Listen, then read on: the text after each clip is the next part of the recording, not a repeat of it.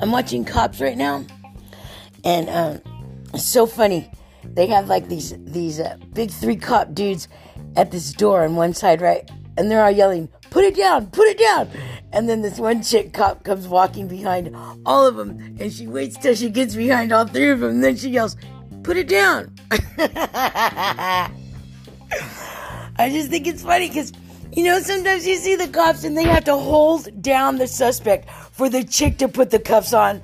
I would be like, get out of my way. You know what I'm saying? If I was a dude cop. But I mean, there are tough cop chicks, and when you see them, you don't forget them. They're that badass. But, anyways, I'm watching Cops right now. And I just think it's so funny how she waits to get behind the guys and she's like, put it down. it's like, why didn't you say that when you were you know, in front of the suspect. She waits to hide behind the other guys. I just think it's funny.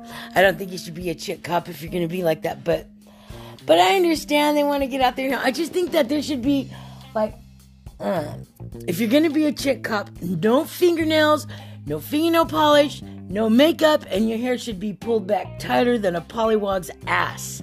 And you know what I'm saying? So you can tackle the suspects, you know, and not be afraid to get hurt. Those are the chicks I'd want on my team. Okay, anyways, just want to say it's a beautiful day today. It's bitching outside. There's no clouds, but it's freezing. But but but but the sun is out and I'm alive and I'm on this planet, which is totally cool. Okay, namaste, sayonara.